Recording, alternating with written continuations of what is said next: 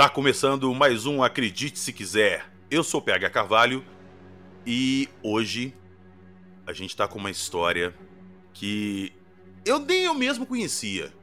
Apesar de ser aqui da minha cidade, Belo Horizonte, é um caso assim grande, mas eu não conhecia. E aí eu fui atrás de alguém que pudesse me falar sobre essa história. E aqui estou eu, a Wikipedia da ufologia. Jackson Camargo. Olá, gente. É prazer estar aí com vocês, né, novamente, falando sobre ufologia. E vamos falar sobre esse caso interessante, né, que aconteceu aí em BH e que é pouco conhecido, foi pouco divulgado na época por vários motivos e que estamos resgatando agora, né? Bem lembrado. É, esse caso foi muito pouco divulgado, eu ia até falar isso, que não tem muita informação sobre ele. Não tem. E, e, tem outros casos parecidos também, né, Jackson? Nessa mesma época aí. Pois é, tem vários. E é que sempre esbarra naquela questão, né, da.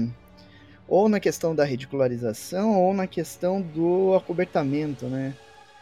Que a maioria deles ocorreu ali numa época em que havia ditadura, então o pessoal tinha medo de relatar e acabar sendo fichado, né? Exato, exato. Mas nós vamos destrinchar esse caso direitinho daqui a pouquinho logo depois da vinheta.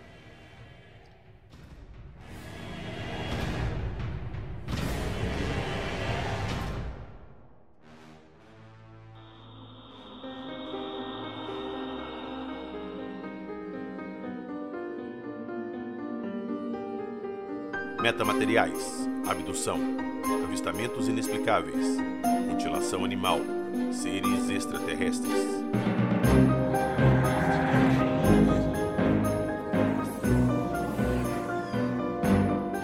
Acredite se quiser.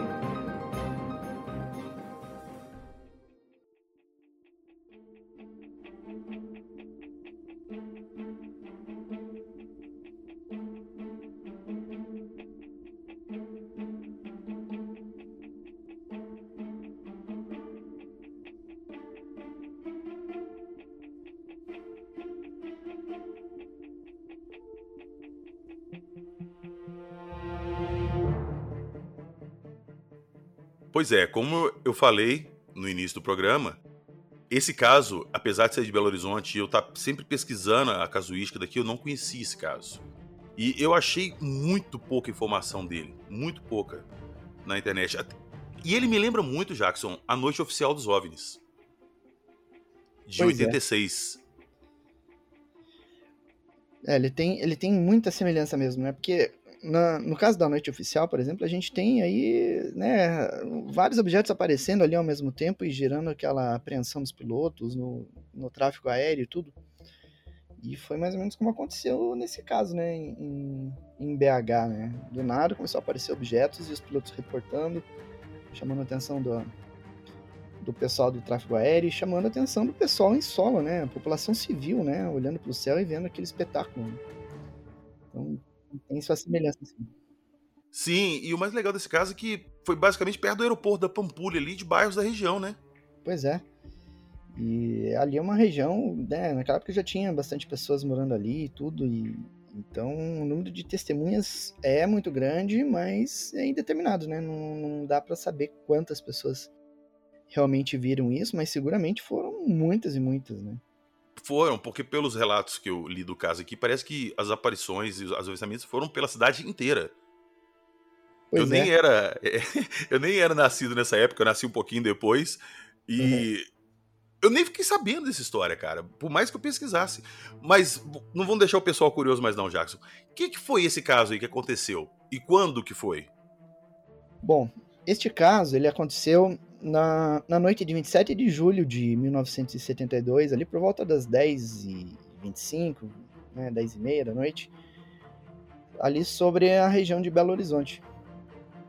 Então, vários pilotos voando na, na região entraram em contato com a torre de controle, informando que estavam vendo luzes. Né? Não era uma luz, eram várias luzes e voando em conjunto ali, chamando atenção, luzes brilhantes, uma cor mais esbranquiçada. E aí que é o, o interessante, sabe? Porque às vezes uh, os céticos costumam falar, ah, não, o que ele viu foi um meteoro, né? Um meteoro entrando na atmosfera e que se despedaçou e tudo.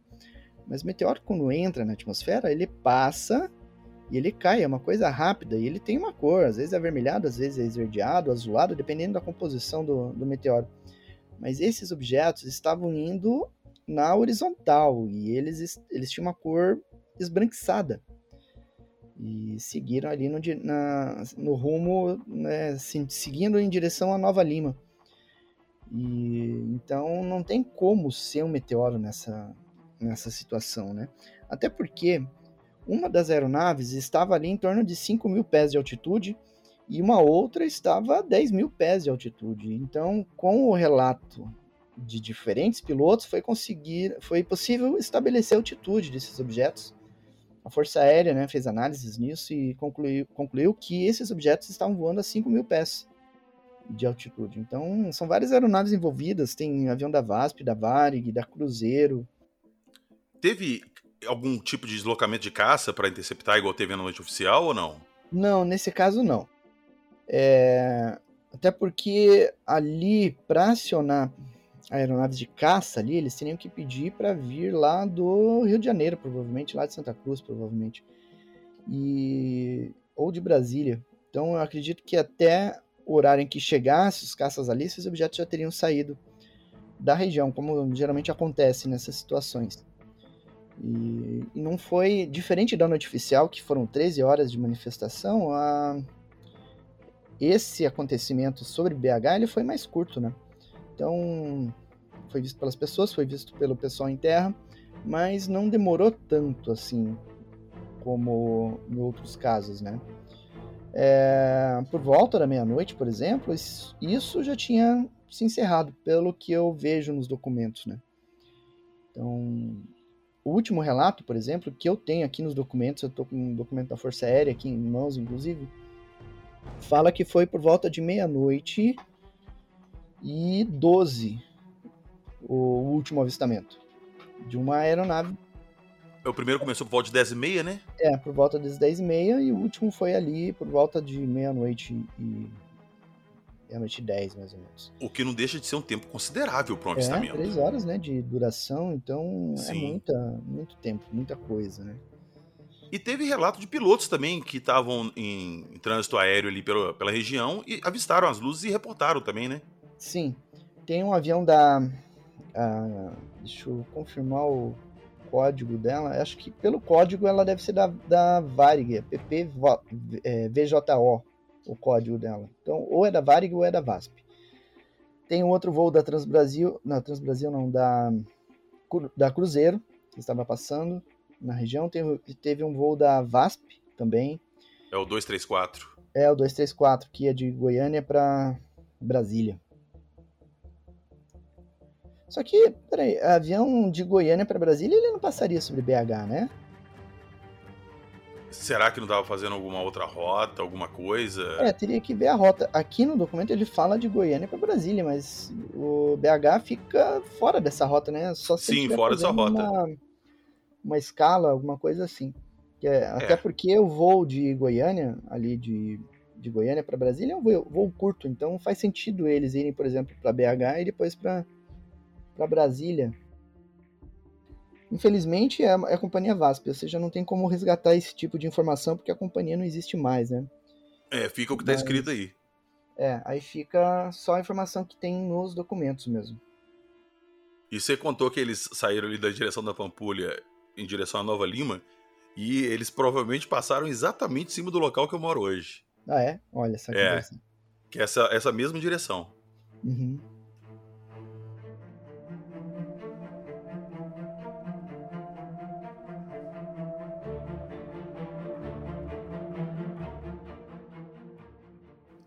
E ali e é interessante que os documentos eles citam o nome de pessoas envolvidas, né? Você tem ali, por, exemplo, tem uma pessoa, o documento em si é assinado pelo Francisco Jorge Francisco dos Santos, um aspirante a oficial chefe do núcleo de, é, de proteção ao voo lá de BH. Mas ele cita também o Décio Lourenço Pinto, que é um segundo sargento provavelmente de controlador de voo, Controle de voo, provavelmente era a torre lá de, de BH, lá da Pampulha, na época.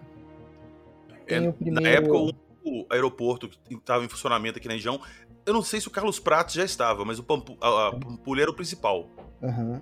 É, provavelmente. Mas o Carlos Prates, ele recebia avião comercial, tipo...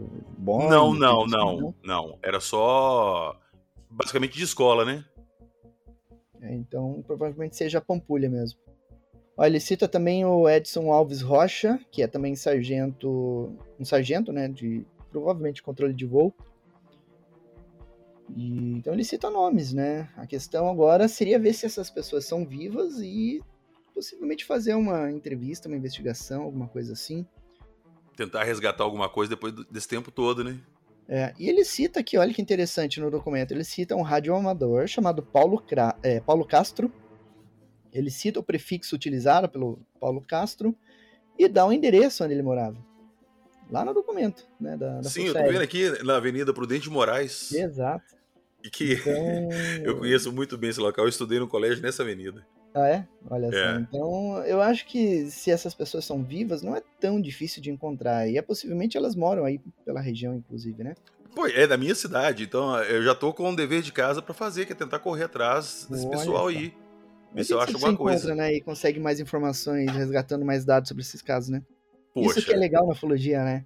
Exato, você pega exato. a informação que é pública, que todo mundo conhece, daí você vai no documento, você encontra nomes, aí você vai em busca da pessoa e a pessoa passa mais informações que ninguém conhecia.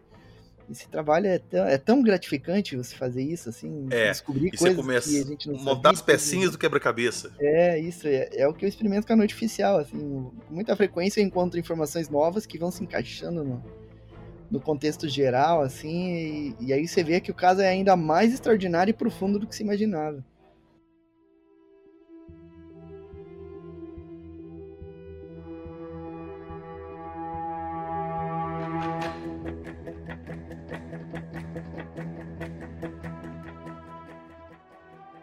Gente tá falando que o caso tem pouca informação, que tem nome do pessoal envolvido e tudo, mas por que, que tem pouca informação, Jackson? Por que, que ele não foi tão bem investigado?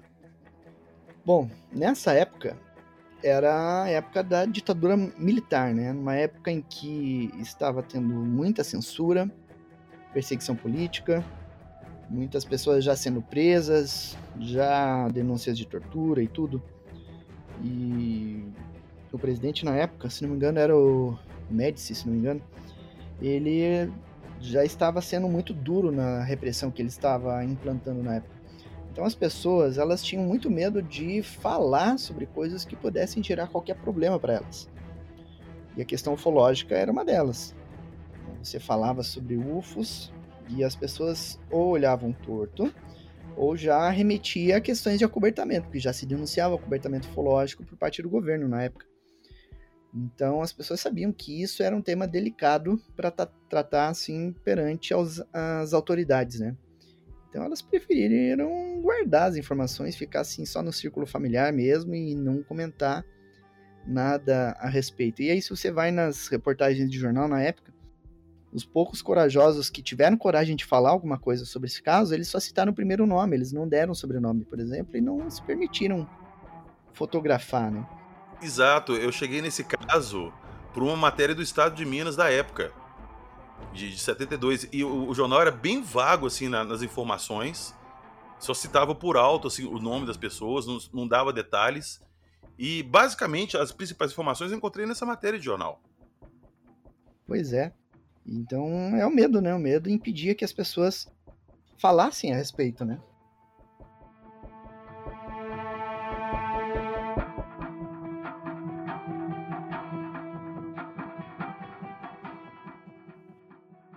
Teve algum tipo de investigação oficial? Eu não sei se o Sioane existia na época para fazer alguma investigação. É, o Sioane, nessa época, ele já estava meio que encerrado, né? O Sioane, ele foi instituído em 68, funcionou em 69, 70, 71, alguma coisa ali ele atuou, mas de 72 para frente já não tinha mais nada, né, de, de atividades formais, digamos, né? Então por isso que a gente não tem nos documentos do Silwane referências a esse caso, né? Mas ninguém ligado à ufologia chegou a investigar esse caso? Até onde a gente sabe, não. Isso que Caramba. na época tinha o grupo Cicoane, né? Aí na, em BH, que era do, o grupo do U Violation, né? Ele seria o grupo que teria investigado isso, né? Teria ido a fundo, coletado informações e tudo. E o Cicoane, ele tinha contato com grupos do Brasil inteiro, principalmente com a Sociedade Brasileira de Estudos de Discos Voadores lá no Rio de Janeiro. E ele sempre remetia material para o Cicoane, falando dos casos investigados e tudo. E aí eu fui fazer uma busca nos documentos do, dos boletins do, Cicoane, do da Sociedade Brasileira que eu tenho aqui, e não tem referência nenhuma.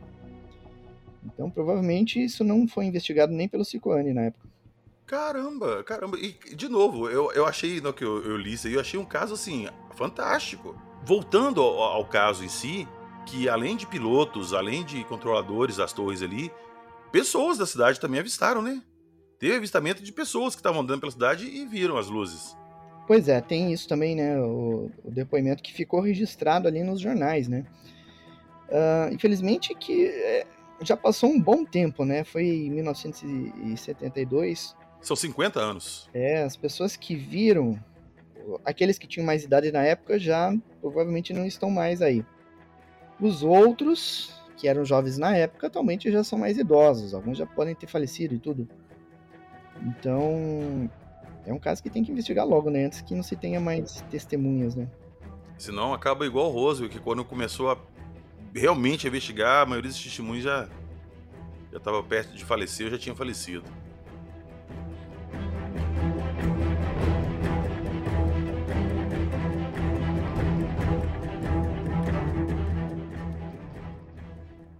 Quais que são os outros casos, Jackson, nessa mesma época da, da região que você falou que traça um paralelo com esse caso?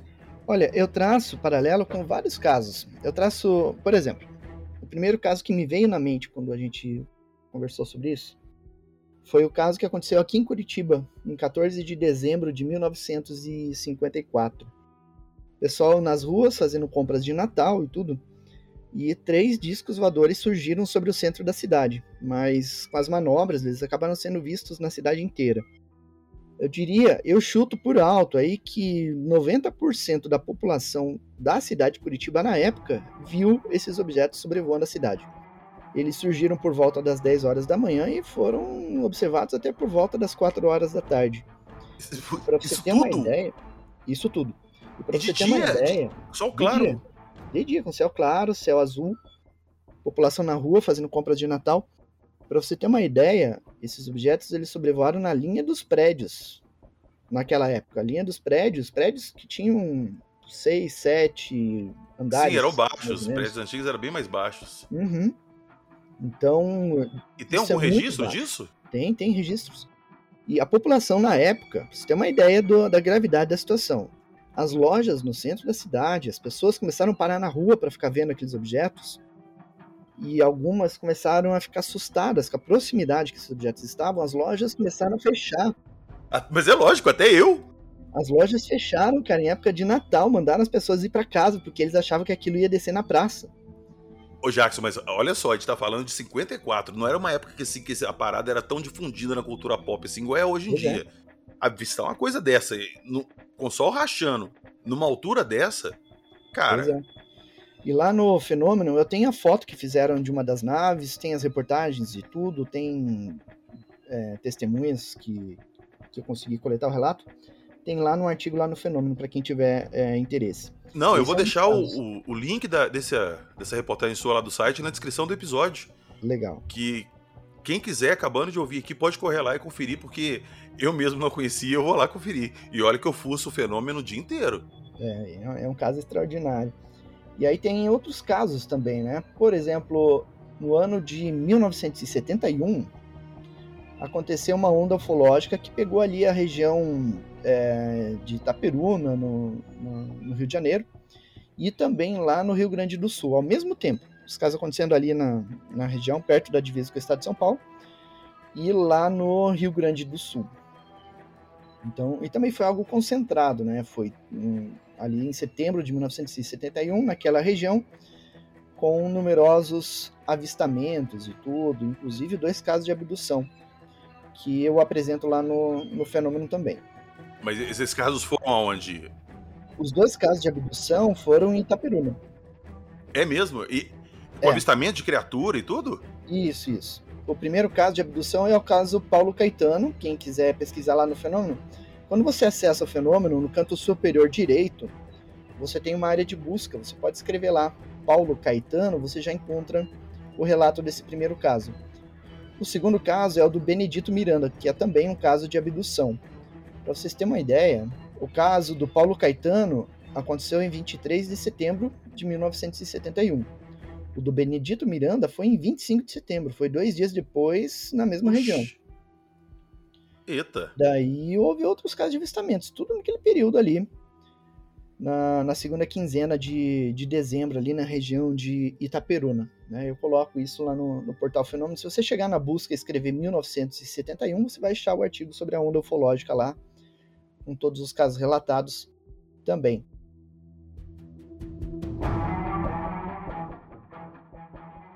Tem os casos lá do Rio Grande do Sul também, envolveram avistamentos em Gravataí, General Vargas e, e Juí, Alegrete, tudo na mesma época ali de avistamentos.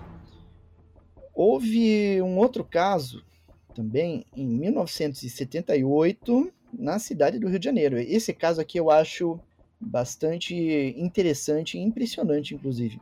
Uma vez eu fiz uma, uma reunião de ufologia lá em casa e aí eu chamei várias pessoas e interessados que entravam em contato comigo, queriam participar mais ativamente, tudo. Então fiz lá um, uma pequena apresentação com todo mundo, palestras e tudo.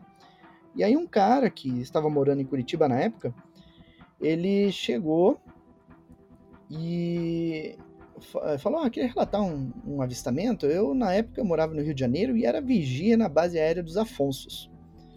E aí ele falou assim, e aí eu tava de vigia naquela madrugada e passou um negócio gigantesco, enorme, que ocupava toda a área da base aérea dos Afonsos e passou em cima da base em direção à serra e atrás dessa dessa nave gigante havia outros objetos menores acompanhando. Ele falando isso, né? E eu nunca tinha ouvido falar dessa história. E aí, alguns anos depois, o Machado fez o, o escaneamento de todos os, do, os boletins da sociedade brasileira e aí eu olhando página por página, encontrei esse relato lá. E o relato não era desse vigia, mas era de outras pessoas na cidade do Rio de Janeiro, pessoas que moravam perto da base e relatando a mesma coisa na mesma época. É isso que eu ia perguntar, se o relato era do rapaz e não, é de outras pessoas do mesmo incidente. É, isso aconteceu em, na noite de 11 para 12 de março de 1978, por volta de uma, duas horas da manhã.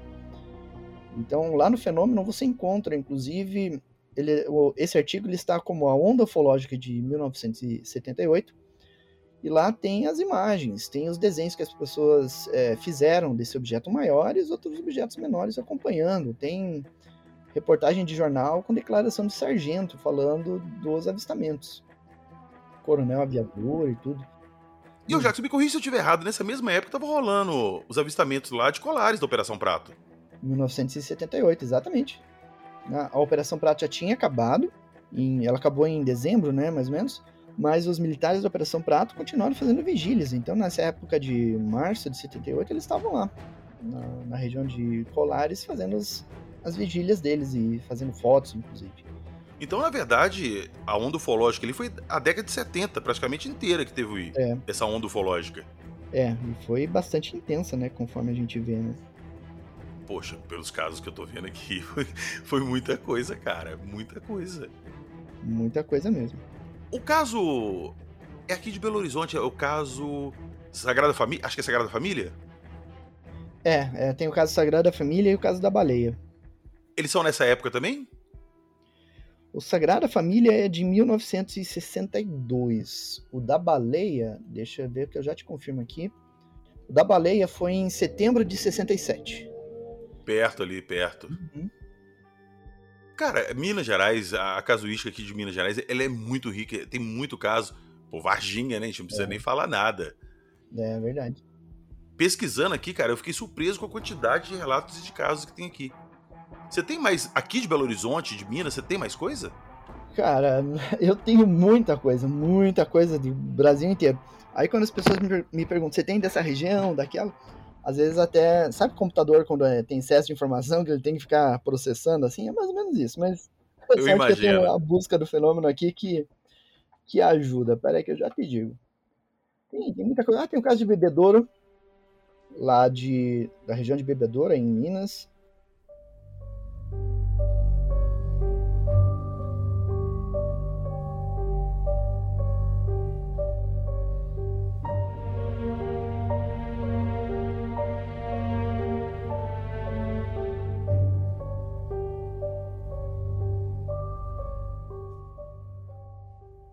O caso Duas Pontes foi em 62. É, o caso Duas Pontes também foi em 62.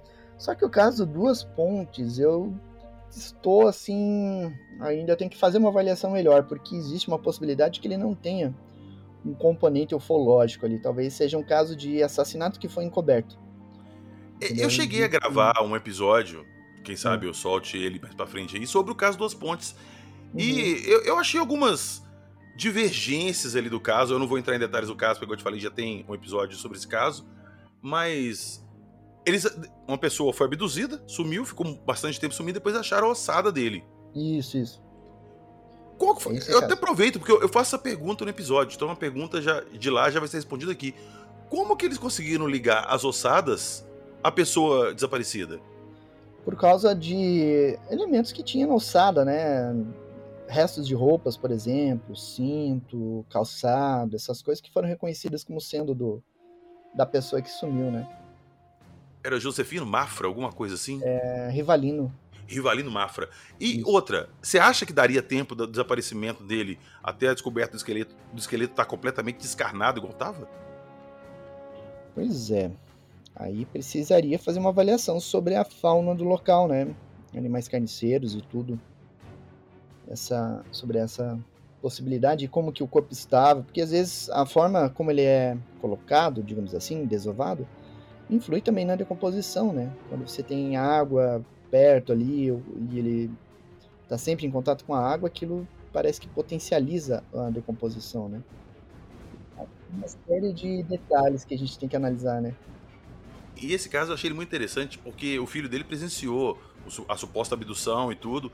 E o menino ele tinha mais irmãos, depois eles ficaram sozinhos ali, sem ninguém para cuidar. Então, se foi um crime, o menino teria cobertado o, o criminoso. Esse caso ele é cheio de perguntas que ficam no ar assim que, saca? Eu não acho que aquele menino teria inventado aquela história, mas enfim. Pois é. Aí que, aí que entra a necessidade da pesquisa, né? É algo assim instigante, né? Você vê essas esses questionamentos assim. É, pois é, quanto mais você pesquisa, mais você procura, mais você fica instigado e você quer saber mais. E cada resposta que você tem gera outra pergunta. É, exato. É sempre assim.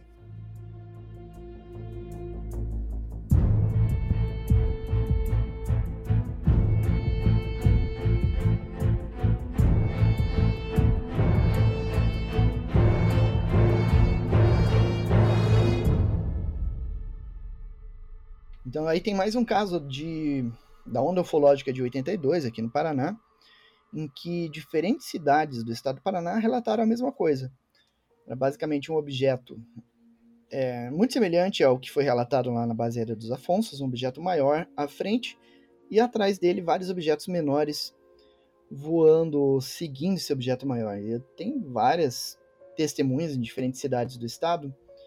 Teve avistamentos na região de Laranjeiras do Sul, Prudentópolis, região de Guarapuava, teve região de Pinhão, Cascavel, aqui na cidade de Curitiba.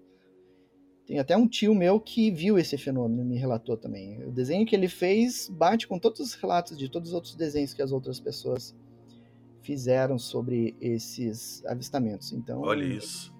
É, é curioso, né? Como os relatos vão se complementando, vão se uhum. encaixando, são semelhantes em vários aspectos. Sim como dizer que seja invenção, né? Testemunhas combinando o avistamento, tá aí. São relatos de pessoas que não se conhecem, né? Relatando a mesma coisa. Exato. Eu vou aproveitar aqui que a gente já tá falando de relatos de, de pessoas, de, de conhecido seu. Eu contei no episódio passado um avistamento que eu tive, que eu não tinha muita certeza do que era, mas esse, eu faço questão de contar agora, eu não sei se eu já te contei, se você já sabe. Eu já contei, ele não, não passa no Wi-Fi, mas para quem tá acompanhando a gente por aqui, pelo Acredite Se Quiser, eu vou contar de novo. Foi no dia 15 de abril desse ano. Foi, desse ano. Eu tinha acabado de gravar um episódio lá, tava conversando com um amigo meu, aí minha mulher tava no quarto deitada, já tava meio quase dormindo. E eu, pô, tava animado com o bate-papo ali e tudo. Falei com ela, não, vamos sair, vamos ali fora fumar um cigarro, ficar ali fora um pouquinho com os cachorros na garagem. Ela tá, levantou. Isso era mais ou menos uma meia-noite e meia. A gente foi. E o céu tava assim, bem claro. Bem claro e a lua tava cheia. A lua cheia tava logo atrás de mim. Eu tava fumando um cigarro assim, eu olhei pro céu e eu vi alguma coisa escura, muito grande, muito grande, passando. E eu fiquei olhando aquilo porque eu não conseguia ver o que, que era. Eu conseguia ver que tinha uma coisa mais escura que o céu que estava passando porque estava tampando as estrelas que estavam atrás. Uhum. E eu fiquei olhando aquilo, cara, até arrepio de lembrar. Quando ela chegou, cara, exatamente em cima do telhado da minha casa, eu consegui ver. Eu não sei se foi por causa do reflexo da lua, alguma coisa, mas parece que bateu um reflexo. O reflexo pegou do início dela e foi andando até o final, então eu consegui ver o formato certo. E eu não tenho, igual eu falei pro pessoal quando eu contei, eu não tenho outra palavra para descrever que não seja um disco voador. Era um disco voador clássico. Quando você pega um prato assim e vira ele de cabeça para baixo. Uhum. Era exatamente aquilo. E, Jackson, era muito grande. Muito grande. E tava muito devagar e muito baixo. E eu vi aquilo e eu fiquei meio assim na hora. E eu comecei a cutucar minha mulher e falei: olha aquilo, olha aquilo, olha aquilo. Ela olhou para cima, ela chegou a ver o objeto terminando de passar por cima do outro telhado, até perdeu a, o alcance da nossa visão, né? Uhum. E depois eu conversando com ela, ela falou que chegou a ver uma luz atrás dele. Quando ele estava terminando ali de sair do nosso campeão, ela falou que viu uma luz na traseira dele. Que legal. Pô, pô, eu não preciso nem falar que naquela hora ali eu fiquei maluco. Eu, uhum. Do que eu vi, eu passei mal, cara. Minha mulher teve que me dar calmante para me conseguir dormir. Uhum. E eu contei isso lá do pessoal do H18, comentei no grupo. Dois dias depois, alguém lá do grupo postou um vídeo aqui da região de, de Belo Horizonte também, ah, é? Que um cara filmou a mesma coisa que eu vi no céu. Olha que legal. a mesmíssima coisa, igual eu falei com o pessoal lá. Se esse cara criou esse vídeo e postou, ele tá de parabéns porque ele conseguiu criar exatamente o que eu vi. Que massa.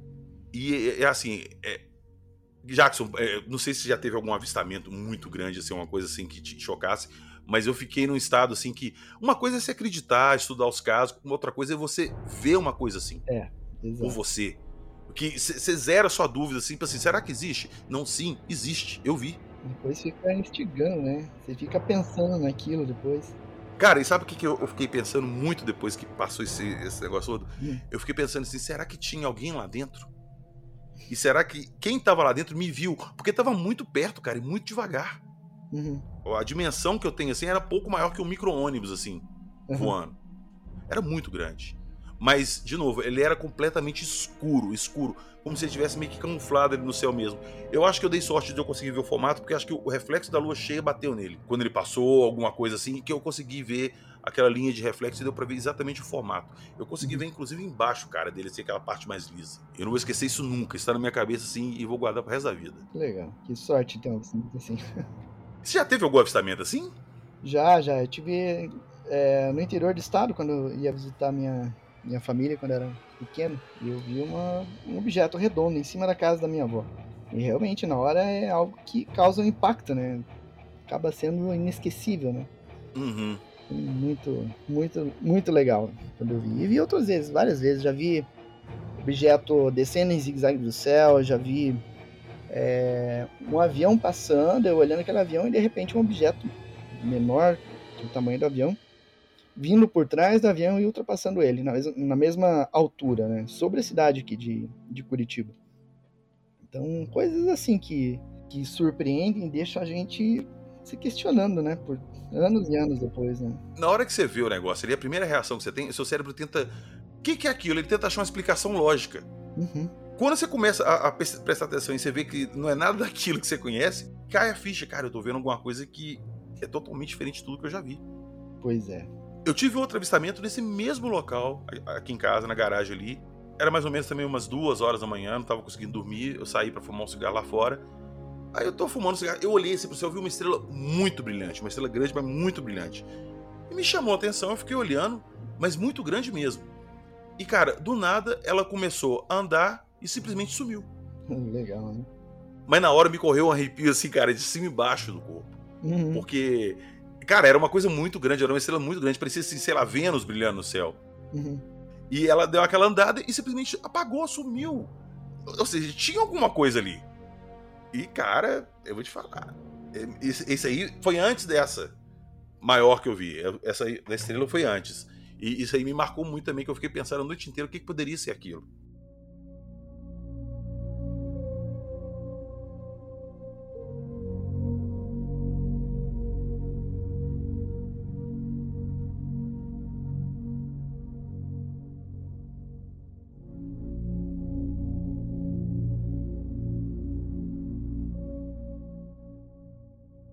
Ô, galera, é, a ideia inicial era falar ali do caso, sobre Belo Horizonte, desse, dessa suposta outra noite oficial, mas igual a gente discutiu aqui, o caso ele é real, ele existe, tem documentação, mas tem pouca informação. A documentação que a gente tem ali são basicamente depoimentos de pessoas e tudo, e eu já vou deixar aqui a promessa que eu vou tentar correr atrás desse pessoal. Se eu conseguir falar com alguém, eu volto aqui para dar o te, a testemunha da pessoa, o relato dela. O que ela me contar, eu volto aqui para falar com vocês. E já quero de novo fazer o convite pro Jax para ele voltar aqui mais umas vezes, algumas, para poder falar dessa casuística gigantesca que a gente tem pelo Brasil. E já agradecer muito a você, Jax, pela presença aqui hoje. O papo foi foda pra caramba, gostei demais. E a palavra é toda sua. Divulga o site aí, o apoia-se do fenômeno que eu faço questão sempre de, de, lembrar que a galera que gosta do assunto vai lá no site Fenômeno, dá uma pesquisada e é um site que vale a pena a gente dar uma mãozinha ali para manter. Porque, conta aí, Jacques, que custa dinheiro, né, cara? Servidor, essas paradas, custa dinheiro. Pois é, é, é complicado, assim, né, essa questão financeira. Às vezes a gente, é, em função do site ser assim, tão grande, né, cheio de, de conteúdo, não é qualquer servidor que aceita né, esse tipo de, de site, esse tipo de conteúdo. Então já restringe as nossas possibilidades. E aí os poucos que permitem isso, aí já aproveito para meter a faca lá em cima, né? Na questão de manutenção, hospedagem e, e tudo mais. Então por isso que a gente é, pede toda a ajuda possível para que a gente possa manter e fazer um, um trabalho sempre de de qualidade. Então, para quem quiser visitar o site, M no final, né? phenomenum.com.br. E além do, do site Fenômeno, temos o canal Fenômeno, onde a gente também aborda ufologia, é, exploração espacial e tudo mais, e outros mistérios, e então, é, é bem interessante também. Fica o convite para todo mundo conhecer. E foi um prazer estar aí, né? E estou aí à disposição aí para a gente fazer novas, no, novos programas falando sobre sistemas que são fascinantes, né? Sim, nós vamos fazer. Vai rolar outros programas, porque se a gente for fazer pauta de tudo que tem lá no Fenômeno, nós vamos fazer 350 mil programas aqui. É, é muita coisa, cara. É muita coisa. Mas fica aqui então. Eu já me coloquei aqui e prometi e pretendo cumprir. Eu vou correr atrás dessa galera desse caso e vou tentar conseguir novas informações. Beleza? Vocês confiam? Podem confiar. Acredite se quiser.